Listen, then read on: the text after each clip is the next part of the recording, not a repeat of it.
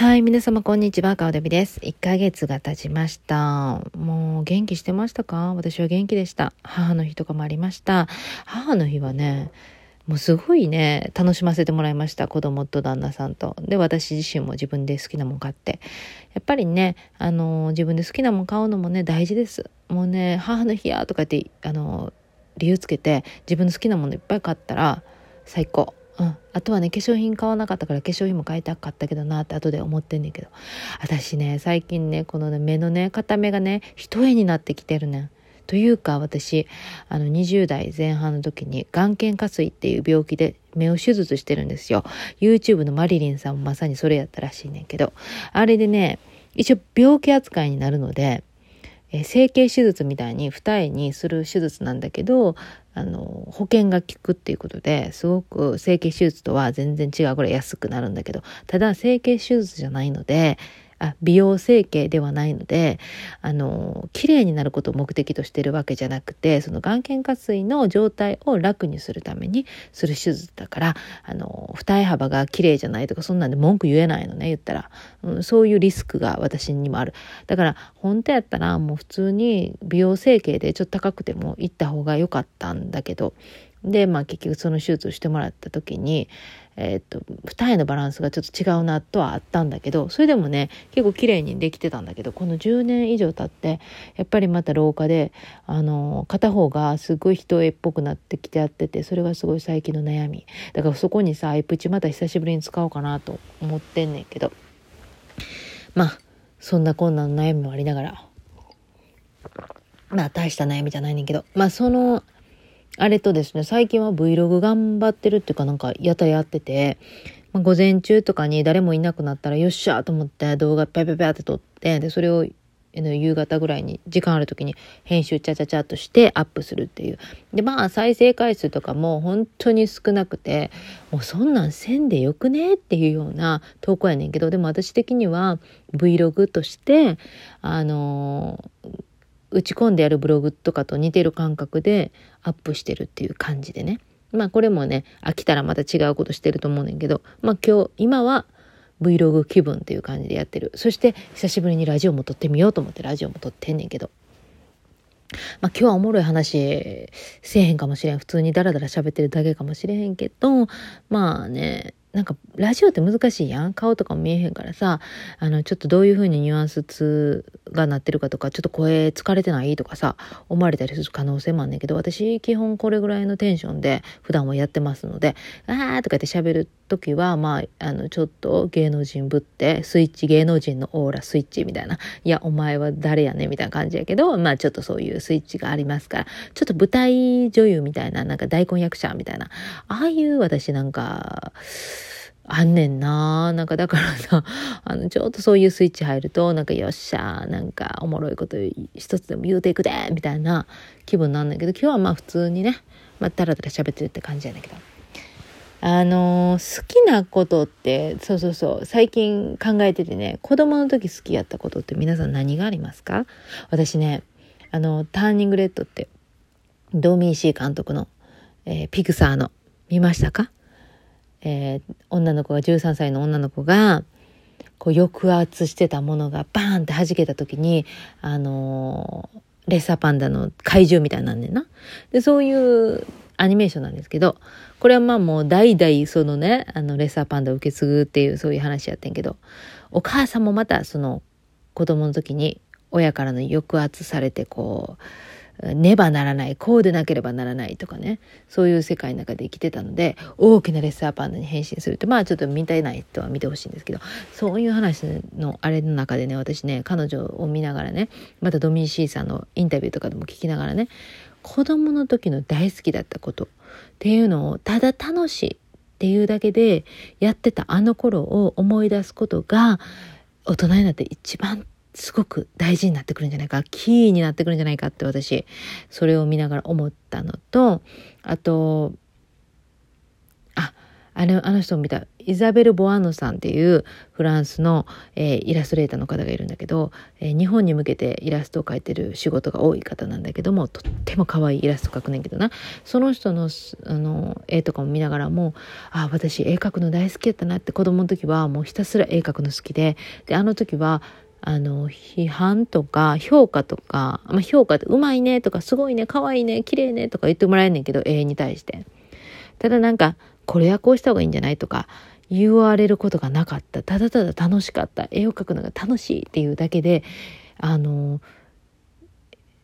大学ノート40冊、うん、漫画を描いてた時があって連載やってん。でも誰もさ見せる相手いないのに一人で連載に追われててもう忙しくて学校から帰ったら漫画描いて。で漫画友達がいてその子とは学校の後一緒に漫画描こうよって言って家に来てほんで喋るとかじゃないねただお互いに漫画描いてるっていうそういうわけのわからん遊びとかもしてた。あの時の感じをね取り戻すことにヒントがあるんじゃないかと思ってなんか絵を描こうと思ってでその足でもうアートのお店行ってノート買ったりとかあとちょっと筆が足りなかった分買ったりとかあと水彩絵の具買ったりとかしてもう道具が集まってそしてもうそこからバーって絵を描くようになってもう楽しくてやっぱ楽しもうと思ってやる時はなんかうまいとか下手とか関係なく楽しくやれるっていうねことに気づいてでこの感覚って大人になるとさやっぱりああうまいですねとか、あのー、もうちょっとこここう書いた方がいいかもねって、この色はこうした方がいいかもねとかさ、あのー、言われるっていうか評価されるじゃん。やれる、されるやん。ああいうのって、あのああいうので結局なんか、うまく書かないといけないとかね。そういうふうに、あの、うまくないと発表してはいけないみたいな雰囲気に自分が持っていってたなと思って。でも子供の時って下手とかうまいとか関係なく見て見て書けたよって店に行ってたあの感覚になりたいと思ってひたすらもう書いてほんでもうあの SNS にアップして。でもその SNS にアップして、えー、うまいとか下手とか言われなくてもいいの何でもいいの。もうただただ自分も発表していくっていうね。楽しいとそういうあの誰からの評価とかも関係ない。もうぶっ飛んでいくよね。誰に頼まれてないのにどんどん書いちゃうっていうね。楽しい。この楽しいって思う。ただただ楽しいって思う。生産性のない結果も残さない。あのそのただ楽しいっていうその感覚を大人になるとどんどんなくなっていくねんけどあの結果ないと意味ないとか、あのそれがお金にならんかったらこんなんせんでとか思うかもしれんけどそんなこと関係ないねんね。ただただ子供に戻ったように楽しいと思えることを守る。でこの楽しいと思えることは誰にも邪魔されてはならないし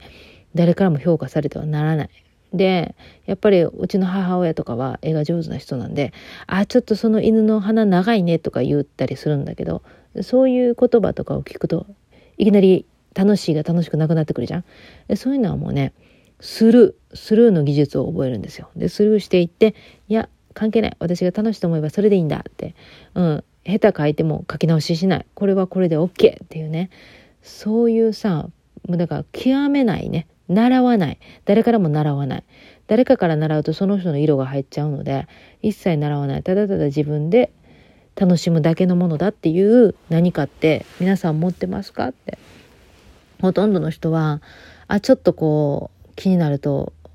よし、これをもうちょっと極めようとかさ、習いに行こうとかやっぱ思うと思うねんけど、それしちゃうと、やっぱりなんかちょっと自分に知識が入りすぎちゃうとさ、あなんかブレーキかかっちゃうねんな。こんなあんまり知識ないのに人にひょ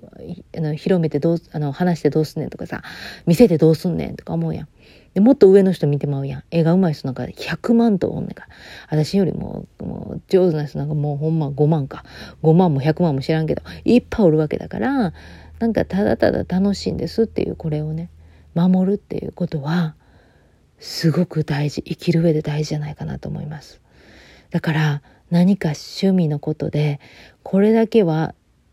誰からの誰の色も入れないで自分だけのカラーでやってみようっていうものをがあれば生きる糧になるんじゃないかなみたいな、うんうんうん、お前誰やねんって感じですけどねあそういうことをなんか気づいたというか感じたんですよ最近。まああの コーヒーおいしい。あ、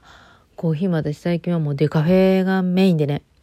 で、デカフェはカフェインを取るためになんか薬を使ってやってるから本当は体に良くないんだよとか聞いたことあるんですけどでもオーガニックのデカフェっていっぱい出ててあのタンポポコーヒーもそうなんだけど。ああいうなんかオーガニックのコーヒーやったらいいんちゃうかなと思うねんけどね。どうなんでしょう。まあオーガニックも怪しいけどね。オーガニックっていう名前を変えるからね。だからオーガニックじゃなくても買ったやつでオーガニあのそういう権利を買ってオーガニックとかける権利を買ってオーガニックじゃないものオーガニックって売ってる場合もあるけどね。まあでもいいんですよ。まあそれはそれでいいんですよと思うんですけどね。